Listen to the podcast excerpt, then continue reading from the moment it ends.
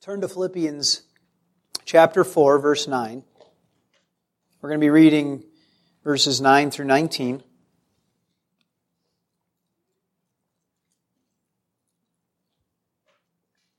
And we're going to be talking about contentment today. Contentment.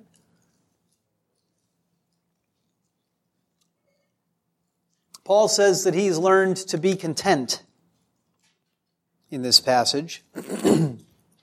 and if Paul is able to rejoice while he's in jail, it probably shouldn't be a surprise to us that he says he has learned how to be content no matter his circumstances, right? Think about that. Rejoicing while you're in prison. There's, there's not a lot of worse circumstances than being in prison, right? And Paul is able to rejoice there. Rejoicing is even more than being content, isn't it? But really, they go together closely. Contentment and rejoicing go together because when you are content, you have put your trust in God, and there is nothing to do but to rejoice when we see what God has done for us.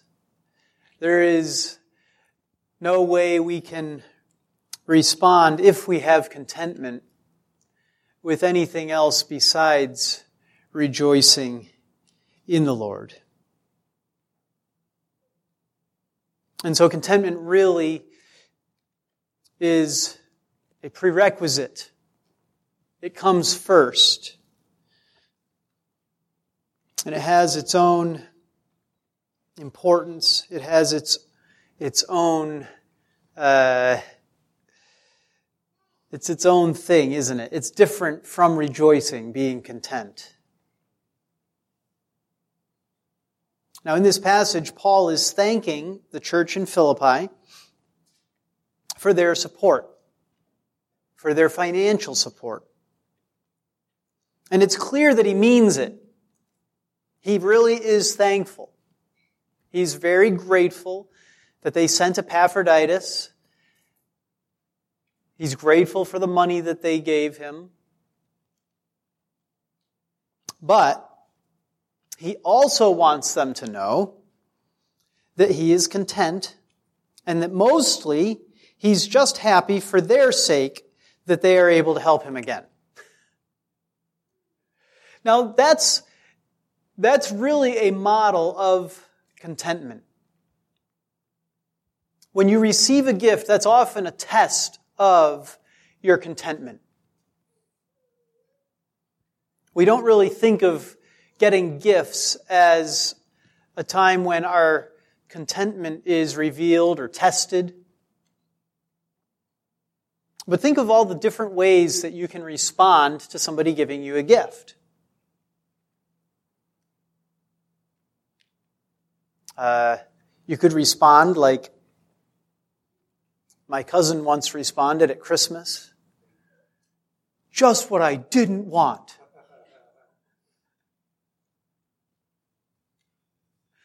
right? Is that demonstrating contentment? Of course not. It's the opposite of contentment, right? Here you've been given a gift and you respond with ingratitude. But how else can you respond? Oh, thanks. Setting it to the side, right? Also, ingratitude.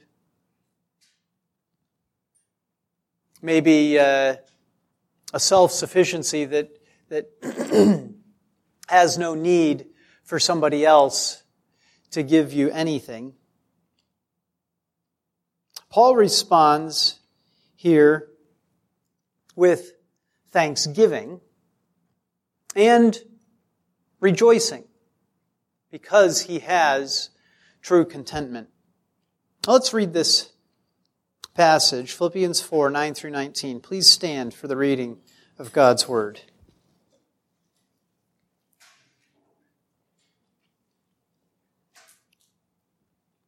The things you have learned and received and heard and seen in me, practice these things, and the God of peace will be with you. So you might have a section break right there after this verse, because it moves on to now talking about uh, contentment.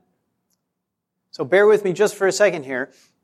Why go back and read that previous verse? Well, because we need to remember that he's talking about peace, right? He's talking about the God of peace being with them. And contentment and peace are very closely related to each other. If you are truly content, you can be at peace. If you're not content, you will not be at peace.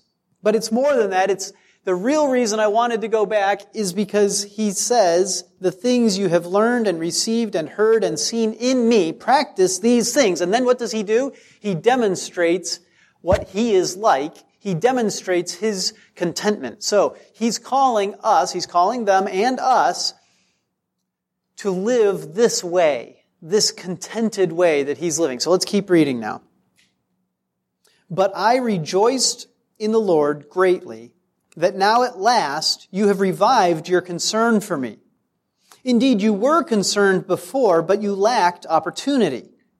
Not that I speak from want, for I have learned to be content in whatever circumstances I am. I know how to get along with humble means, and I also know how to live in prosperity. In any and every circumstance, I have learned the secret of being filled and going hungry both of having abundance and suffering need. I can do all things through him who strengthens me. Nevertheless, you have done well to share with me in my affliction. you yourselves also know, Philippians, that at the first preaching of the gospel after I left Macedonia, no church shared with me in the matter of giving and receiving, but you alone. For even in Thessalonica, you sent a gift more than once for my needs. Not that I seek the gift itself, but I seek for the profit which increases to your account. But I have received everything in full and have an abundance. I am amply supplied, having received from Epaphroditus what you have sent, a fragrant aroma, an acceptable sacrifice, well pleasing to God and my God will supply all your needs according to his riches in glory in Christ Jesus.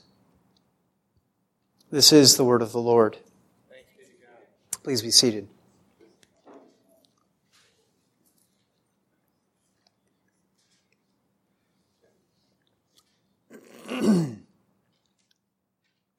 Are you content like Paul?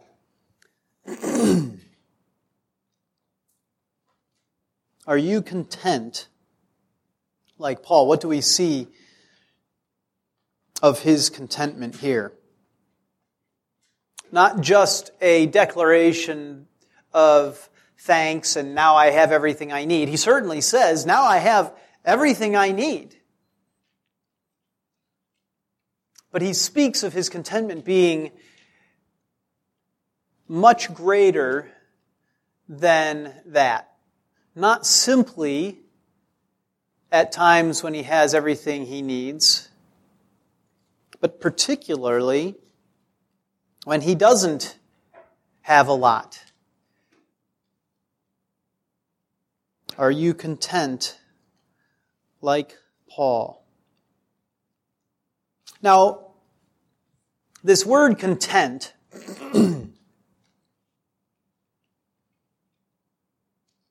Part of the, part of the word is uh, auto, self. And it's hard to, it's hard to bring over into English the full range of meaning of any Greek word. And every time you, you study a language and study translation, you, you translate the word, the word is contentment. It's easy to translate, and yet you know that it leaves behind some of, some of the meaning. Okay? And so this is a, this is a good reason for us to learn the biblical languages because there is so much there that simply uh, is not able to be brought over in a simple translation. Okay? But when you see uh, when you see that the word auto is part of this, you think of some English words that have auto in them, like automobile, right? What does automobile mean, kids? What is an automobile? A car, yeah. But there's, it's auto and mobile, right? What, what does auto and mobile mean? If something's mobile, it means that it, what? It moves. Yeah. It moves. And if it's automobile, what does that mean? That's right. It moves all by itself. What a great description of a car, right? It goes by itself. You don't have to push it. It pulls you along with it. It goes by itself. It's an automobile. So auto means self.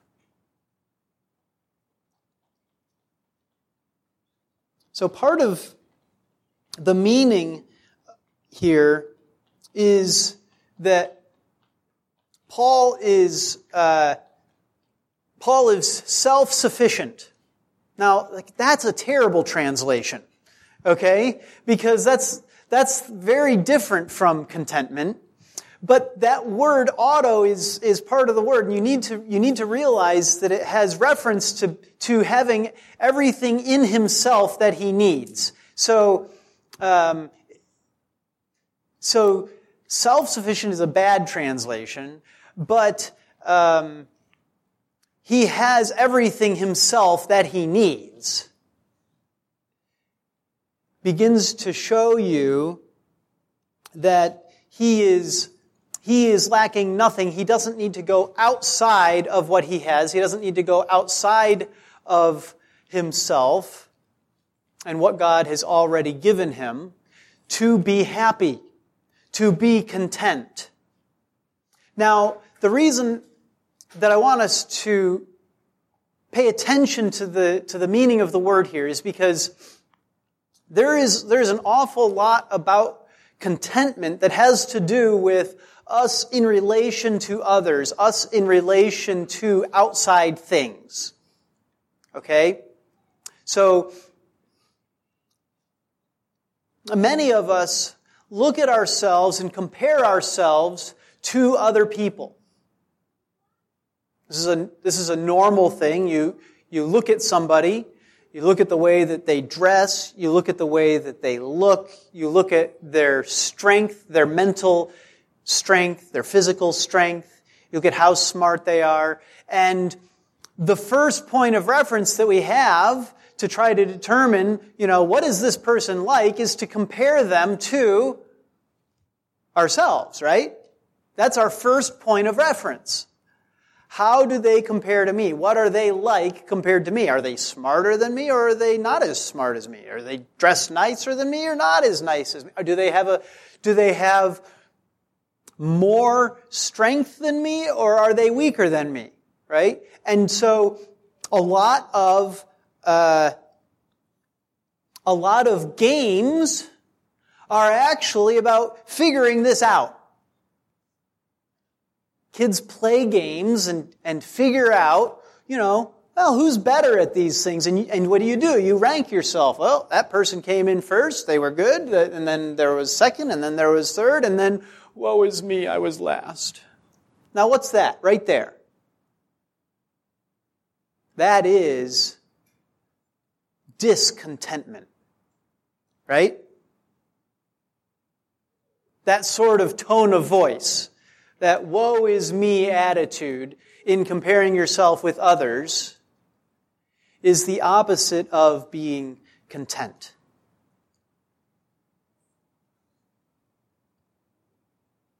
It is thinking that you are insufficient, that God has made you wrong, that God has not given you a good share of life, that God has been bad to you. That is discontentment at its core. It is a lack of gratitude to God. It is a thinking that He has not made you right that He has not done right by you, that He has not given you enough, that He hasn't made you smart enough, that He hasn't made you strong enough, that He hasn't made you good looking enough, that He has not made you right.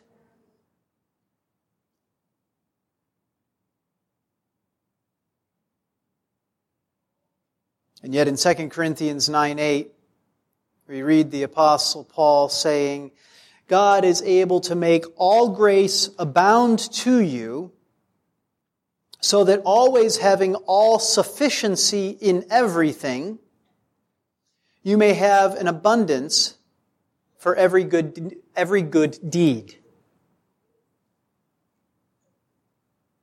You may have an abundance for every good deed. Now, you saw that there was a sufficiency in there earlier. It's that same, it's that it's that same word. You're seeing the same roots coming out as contentment, sufficiency.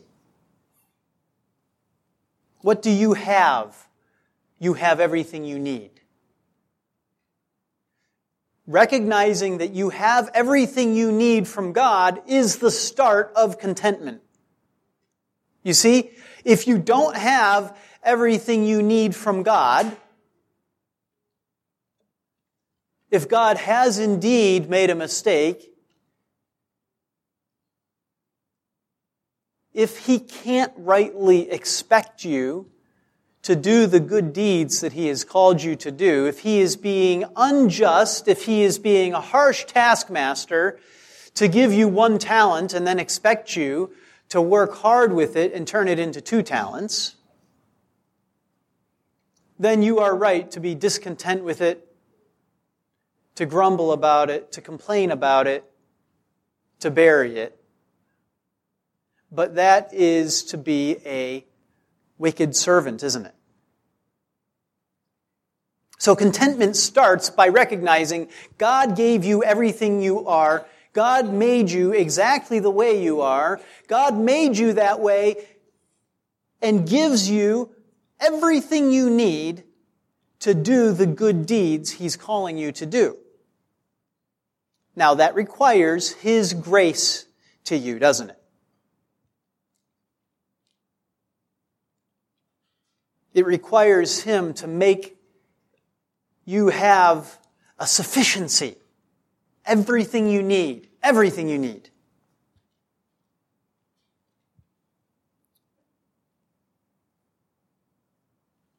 Let me read that 2 Corinthians 9 8 again. And God is able to make all grace abound to you. See, I said it's going to require Him being gracious to you, giving you grace. What, what is that grace going to abound to do? Well, so that always having all sufficiency in everything.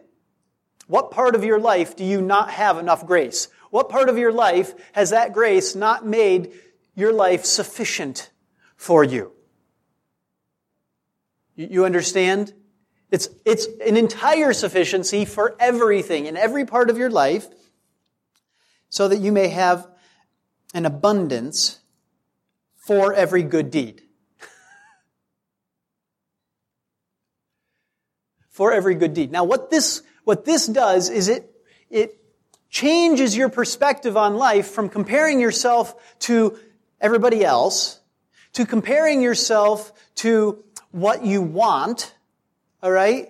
And it reorients you to having your first and foremost goal be the kingdom of God.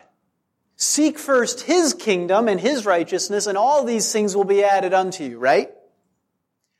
If you're seeking that, if that is your number one goal in life instead of all of the other things that you want to be added to you, right?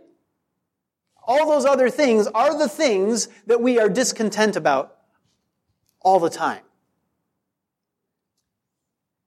You seek all of those things instead of seeking the kingdom because you're discontent. But if you seek first His kingdom and His righteousness, that means your concern is not that all these things be up to this level or that level or comparing yourself to everybody else, but instead it means that your concern is doing the good deeds that He has given ahead of time for you to do. And as long as you're able to do the good deeds that He has given you to do, you are able to rejoice because you are content. You see how contentment has to do with rejoicing? You see how it, you see how it connects to that sufficiency, that God has given you everything you need. He's not holding it back from you. It's all in you already. If He has given you His grace, you have everything you need. You have everything you need.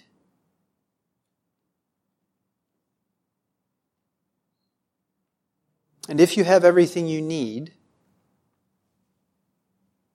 to seek His kingdom, to do those good deeds, then what do you do? You do them. right? And you rejoice because you begin to see the fruit of contentment. You begin to see the fruit of those good deeds. You begin to see the fruit of His grace in you, of Him being all sufficient. All sufficient. And that ultimately is where we must begin and end, is recognizing that it is God who is sufficient. It is God who has made us and given us everything that we need. We are not sufficient for these things, are we? We, what man is sufficient in himself for the good deeds that God has called us to? No man is. And yet, the moment that God pours His grace out on us, we have everything we need in us in us. That's the auto part, the self part. It is in you already. That sufficiency in everything.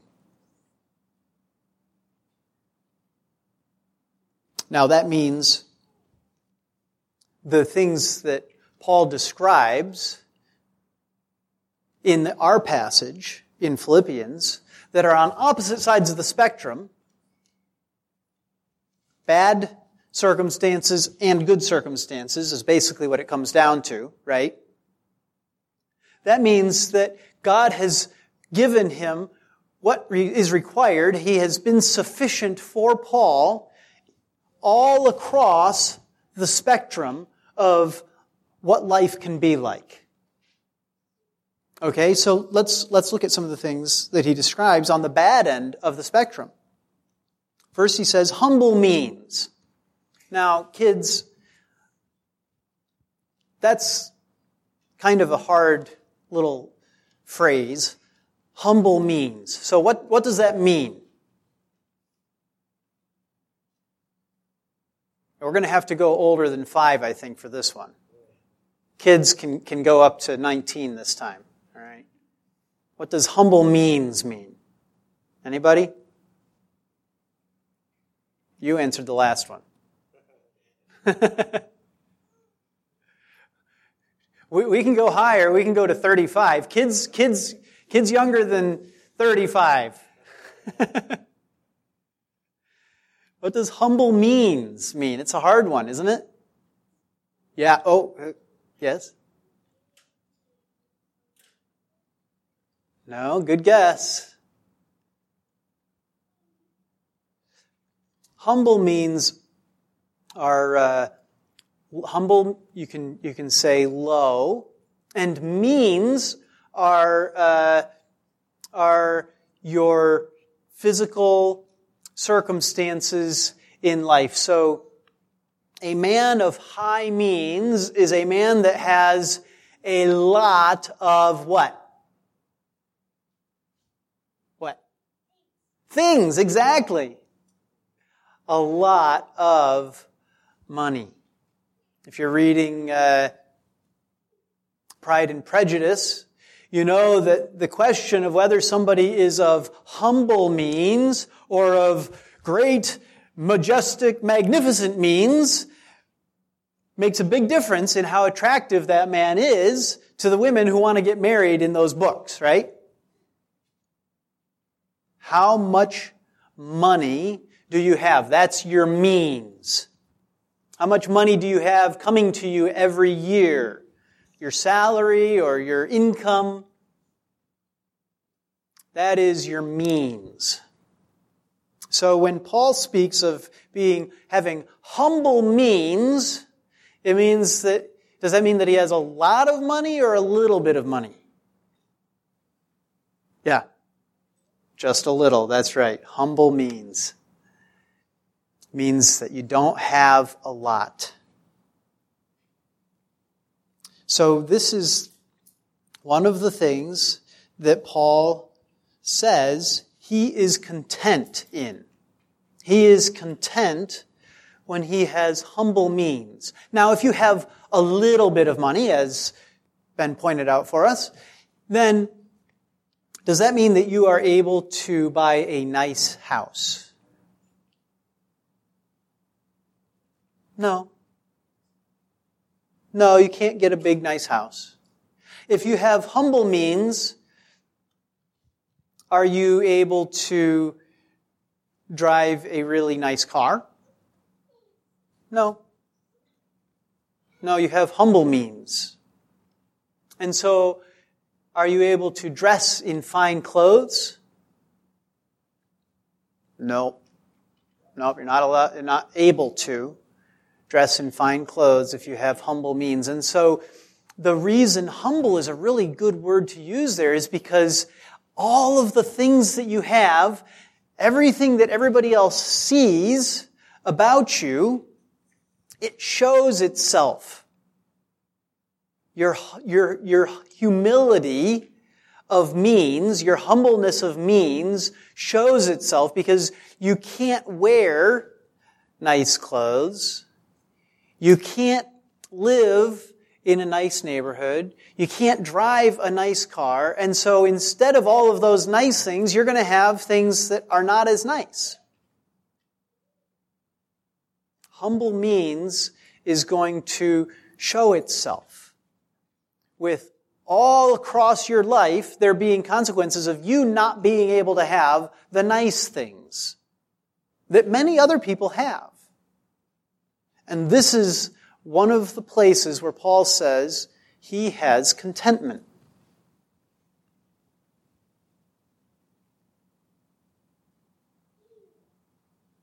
What else does he, on the bad side of the spectrum, speak of contentment in?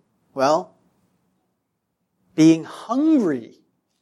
Now we've moved to a whole new level, haven't we? Not just not having a lot of money, but not even having enough money to keep yourself and your belly full.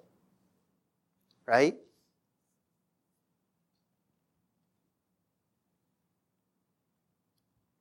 He also describes it as suffering need.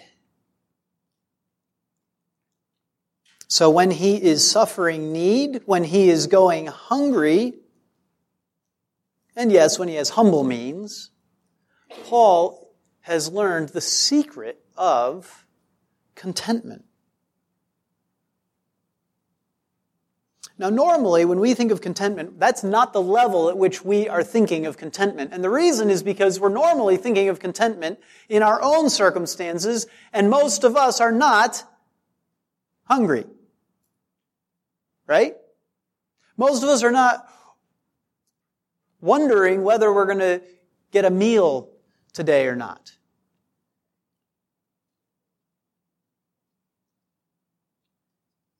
And so we don't normally think of contentment at that level. If you think that you are content, ask yourself if you have the secret of contentment that allows you to live in those bad circumstances, that bad low end of the spectrum in physical well-being, okay? Are you able to live contentedly in those times? Or do you think that you're content because right now, with what you have, you're happy? You see the difference, right?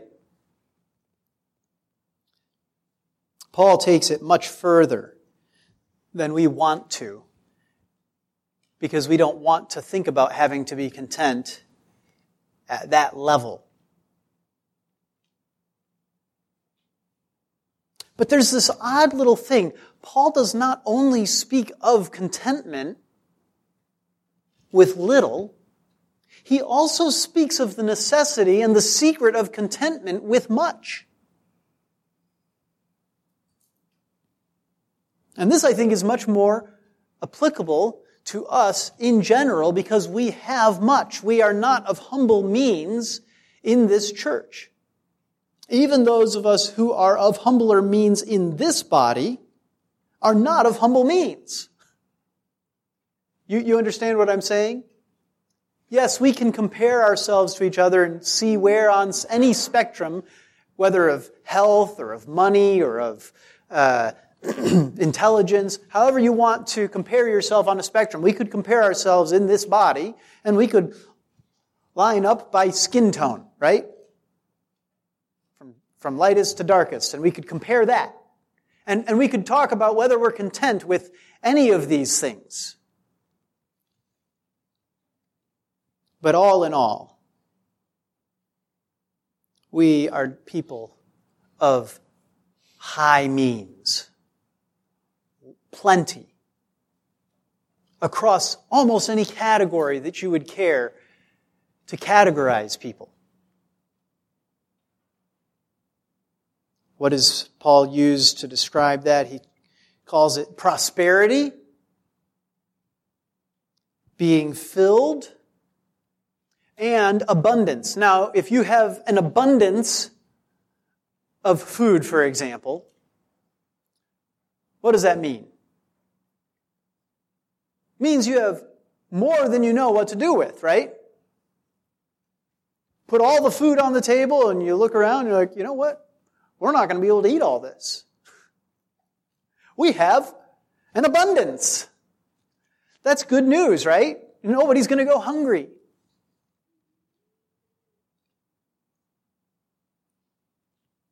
He also describes it later on after receiving the gift as being amply supplied.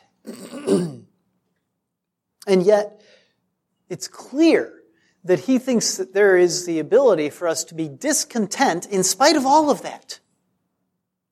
Now, who can testify to being discontent as a possibility in spite of having prosperity, abundance, being amply supplied? Anybody? Anybody know what it means what it looks like to be discontent in spite of all of that. We know it, don't we?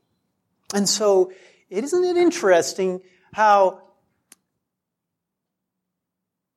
we think that the solution to our discontentment is simply to get more? Right?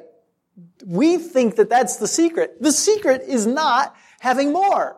Because Paul still needs to learn the secret of contentment not just when there's a little, but he needs to learn the secret of contentment when there's a lot. There is no end to the lust of the eyes. And once you have a taste for something nice, do you recognize that saying? Having a, having a taste for something nice? Like, you might like chocolate. You may have had Hershey's chocolate bars before. I, I remember growing up as a kid having Hershey, Hershey's chocolate bars and thinking, I like chocolate. And then one day, oh boy, I'll tell you what, at Christmas time, We got these chocolate oranges that came in little slices in, foil, and I learned how good chocolate could be. And I had a taste for something nice, and no longer was Hershey's chocolate of any interest to me. I wanted the orange or the raspberry chocolate, dark chocolate. Oh, it was delicious stuff. And I had, I had come to have a taste for something nice, and all of a sudden, I had been content with humble means in chocolate. But now, having tasted good chocolate, now I was discontent. Isn't that weird? I got more and suddenly I was discontent. You guys recognize that in yourselves? You get a taste for something nice and all of a sudden then you fall into being discontent. Because it's like, oh man, you know, I had no idea. Now, now what other good, even better kinds of chocolate can I get? And where can I get them? And how much is it going to cost me?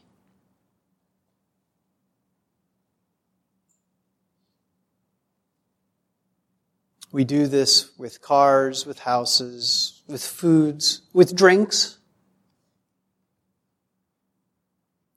You know, Bud Light is fine for, for an awful lot of people.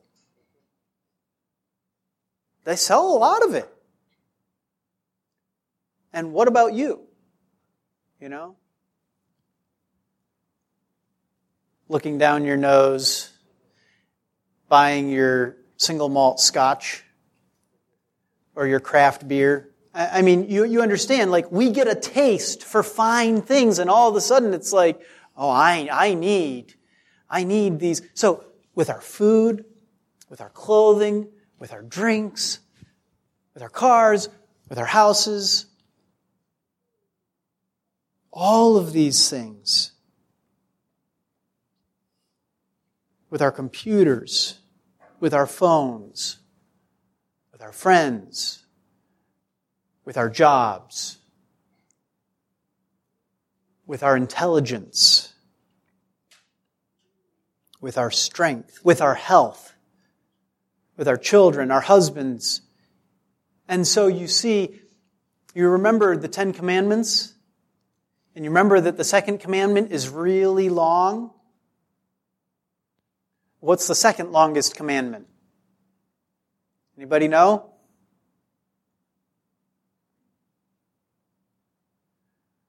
You shall not covet.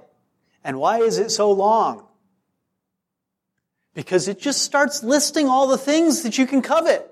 You shall not covet your neighbor's house or his wife or his manservant or his female servant or his ox or his donkey or anything that belongs to your neighbor. Right? Though all of these things, contentment is the opposite of coveting. You cannot be content and covet. If you are content, you will not covet. If you are discontent, you are automatically coveting. If you are discontent, you are looking at something else that somebody else has and saying, I want that. God, give me that. Why didn't you give me that? I deserve that.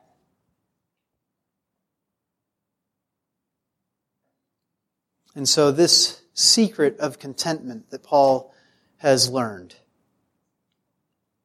contentment in any circumstance, right, is a very difficult thing.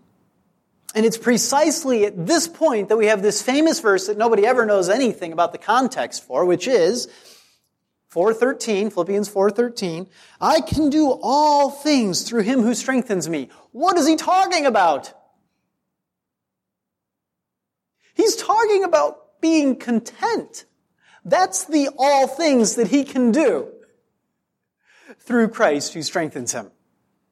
We think, we think of all sorts of ways that we, we can, that we, you have heard that and you have applied that verse. I can do all things who, through him who strengthens me. And listen, it is broadly applicable. It's, there's nothing wrong with applying it broadly. But let's remember the context, the, the miraculous power of God to allow him to do all things is a particular good deed. And that good deed is contentment, no matter the circumstances.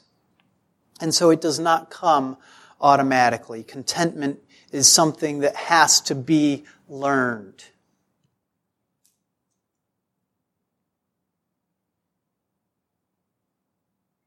Are you learning contentment? Are you learning contentment in what you have been given? The particular circumstances, the particular means, the particular body, the particular brain, the particular health, the particular house, your particular life, what you have been given, are you learning contentment? Is God giving you strength to be content in that.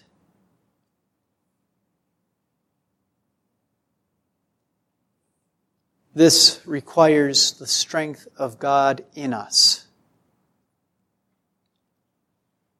In Hebrews 13:5 we read, "Make sure that your character is free from the love of money, being content with what you have." But it doesn't stop there. He continues and says, for he himself has said, I will never desert you, nor will I ever forsake you. So we're going all the way back to the beginning of the sermon again, and we're realizing that having God means being content. Having God means being content.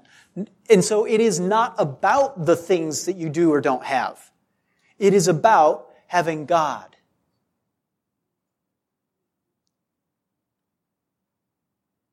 if he will never desert you, if he will never forsake you, then what does that mean? Why would that be a, a powerful thing to say right next to make sure that you're free from the love of money? Be content with what you have. It's powerful because he is all we need. He is all that we need. It is only through his provision that we have anything, right? The cattle on a thousand hills are his, right? It's also only through his love that we're provided with everything that we need. But most of all, if he is with us, we have the one thing that we need. We are content because we have the pearl of great price. You guys ever, you remember those, Jesus is giving parables and he talks about going after the pearl, right? And the person sells everything they have and they buy the pearl, right? Does that ever strike you as a really odd thing to do? Like, great, now you've got a pearl. Don't you need more than that? Don't you need food? Don't you need clothing? You know, you sold everything and now you've got a pearl. Okay. Well, if that's your obsession, if that's the one thing you want in life, then no, you don't care. That, you don't worry about all that other stuff. Like, no, I got it. I got the thing. You can see the smile, right? Look, if, if we're thinking in the physical world, in, in the earthly sense, you know, we're, we're going to look at them and be like, great, now what are you going to do? But when we have the pearl of great price, we are content because we have all that we need. We have our God. He is with us. He will never forsake us. And so we are content. That's the secret. That's what Paul has learned. Even though he has a thorn in the flesh. Right?